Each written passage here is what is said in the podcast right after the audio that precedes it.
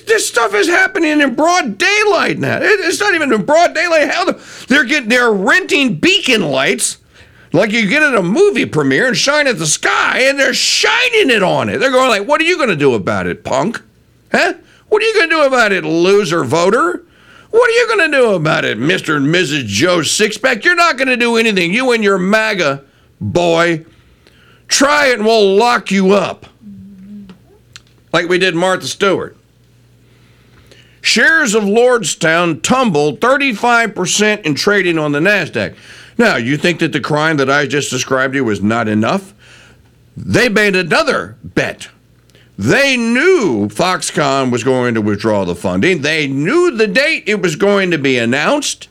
And you know what they did the day before? They bought hundreds of millions of dollars and shorted that stock. So we just watched a series on Apple called Hijack. I love Idris Elba, the act, the English actor. I just, I don't know, it's just something about him. Idris Elba is, uh, he's on a plane, he gets hijacked. Uh, but you find out that the only reason that they hijacked the plane was not to get a guy released from prison or any of the other stories. Spoiler alert, they hijacked the plane. It was basically a money scam pretty much what I just described to you. I, I won't spoil the whole thing for you. And and by the way, one of the lessons that, that I think, even though I like the show Hijack, the message of the show kind of was, hey, hey, the bad guys are in charge. Let them be criminals. Don't do anything about it. Even though thousands of people on the ground may die as a result of you not doing anything, anything about that and them doing whatever with the plane, it, no, no, no, let's respect their right to be criminals. Now, I don't know if that was intentional or not, but somebody did write a piece about it at the Federalist. And at the kind of the end result, that's pretty much what happened. And again, you know, the woman gets cle- clemency. She gets uh, she gets pardoned after she pu- uh, uh, put, uh, pumps a, a bullet into the pilot's head. Uh, and anyways, I liked the show, uh, but in just kind of analyzing what happened after the fact. But that's the scam. So the, the people behind this subsidy, you don't think they were told, hey man, bankruptcy announcement's coming tomorrow. You know what to do. They shorted that stock. Will there ever be an investigation? Oh, we'll go out and find out every trade Trump ever made. We'll investigate him in the text messages he sent to a maintenance guy about a videotape. Oh, we got to know that. We'll have a grand jury and we'll convene it to investigate that. Are we going to look at whether or not there was insider trading info that was being cha- that was being exchanged here? Because you know, shorting stocks is just as popular. You make just as much money on a sh- on a on a short sale as you do on a long sale. Wait a minute, it gets even worse. But wait, there's But but wait, there's more to this special radio offer if you act now. But Lordstown was a high profile member of that class because it was challenging the core of the legacy Detroit automakers business of high margin pickup trucks and because of its location. Now, again, who is charging, who is also challenging the high margin pickup truck? Tesla with the Cybertruck. Cybertruck is hideous. It is an insult to rednecks. There ought to be redneck, red meat eating boycotts at any dealership that's selling that wretched. I don't even know what to describe it as. In any event,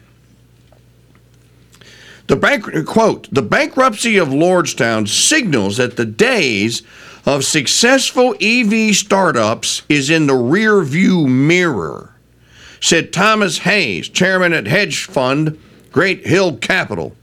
Moving forward, it will be Tesla and the traditional incumbents that will duke it out for market share. So, in other words, we stole a couple of hundred million dollars in Porkulus Succubus, Build Back Better 666 funds, conned people to invest, hired a bunch of people, took over an old GM plant in Ohio to build this truck, knowing all along that the fix was in and it was never going to happen. Now, I believe that that's what happened, that there was never an intention to uh, build this truck line and then to have it compete with the big three, you see. And by the way, the big three are public utilities. General Motors, Chrysler, and Ford are public utilities now. Well, they're going to get a bailout, aren't they? And they have been. Well, uh, in uh, de, facto since the 1970s, de jure since the uh, well, they're going to get a bailout, aren't they? Since the the Obama TARP bailouts, they're public utilities.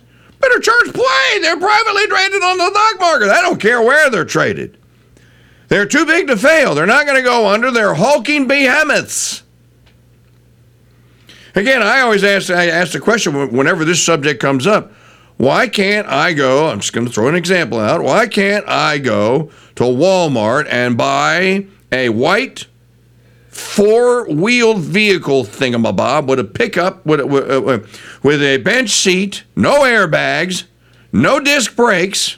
No air conditioning. That just comes in a white box and it has black print on the side that says truck. Why do you want to do that, Mike? Because it's a truck. Truck. I don't care what it looks like. I, I need. I I have Walsingham West here at Point A. Uh, Stine Lumber is in DeRidder, Point B. Uh, the feed store is down the street from Stine Lumber. I need to be able to get to those two places and maybe a tractor supply company store, and then back to Walsingham West, hauling a couple hundred, maybe a thousand pounds. And that's all I needed to do. I don't need it to play me a radio. I don't need a Bluetooth connection in. I can have one, but I don't have to have one. I don't need a rear seat to carry children around in. That's what I have a station wagon for. I just need a truck. Why can't I go and buy one? I don't even need air conditioning. It'd be a luxury. I don't need electric windows. I don't need electric locks. And I can drive a damn stick shift. Now, why can't I go to a store, a Walmart, or to a truck store and buy me a truck? Well, first of all, we's bougie Americans, and we can't even entertain the idea that someone would drive such a thing. No electric locks? Well, no. Well, how do you lock the doors? uh, these these things, uh, that little thing that's sticking up there uh, uh, right near the window, or as we would say in the South, right near the window. Push that down. What will that do? That'll lock the door. No. Yeah. well, how do you get the windows down? Well, you roll them down. How do you do that? I say, Muffy, how do you roll the, how do you do this? Roll the windows down, I say. Mm. Pass the Grey Poupon, please. We're a bunch of stuck up, arrogant snobs. Boobs. Yeah, but TKD, you have to have cars. But it, well, that's all. It, it, it literally is. It, do you remember when I was a little children's? Do you know what a Cadillac was? And why I was told as a child I would never own one? because it was what was called a luxury car. What's that? It had electric windows. It had all kind of things in there that bougie development dwellers just take for granted these days. Remember old TV commercials? Uh, the guy would come on and go, and you they give the list of the equipment that was in an automobile, and now it comes with AM, FM. it's got an AM, FM built in. No. Then they added Wait for it. They added cassette players. Then they added CD decks.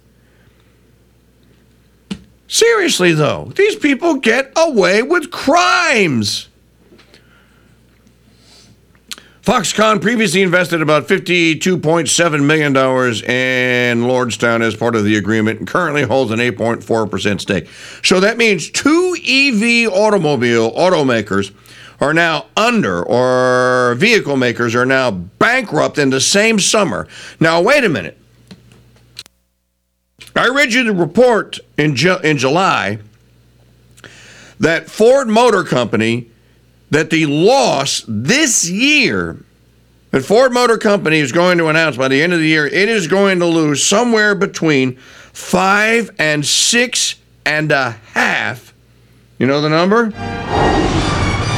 billion dollars. Now, why? How are they going to lose five and a half, six billion dollars and survive? Well, because well, they're going to get a bailout, aren't they? That's right, because the Biden regime has been throwing, in this case, billions of dollars at Ford. It's not going to let it go under. It's going to make these electric cars. It's going to make a lot of electric electric trucks, and men are not going to buy them. And if they do, and they start using them and figure out that wait a minute, this sucks. this does not do what I needed to do. What is going to happen? Well, number one, what are you going to do with all the electric, the used electric car EV market? No one's going to want to buy a used EV because you got to replace the batteries. I can go out and buy a used truck, and I probably, I, mean, I could replace some parts on it, but I probably don't have to. So on this day, I guess you can color me an Austrian, uh, uh, a member of the Austrian School of Economics, because this is what malinvestment. This is what is called malinvestment. Even if the people behind it thought it was a good idea and thought they were saving the planet and what have you here, it's a dumb idea. It's been tried a thousand ways to Sunday. It fails almost every single time, no matter the industry it's tried in. So then why do they keep doing it? Because we, the people, keep letting them get away with it.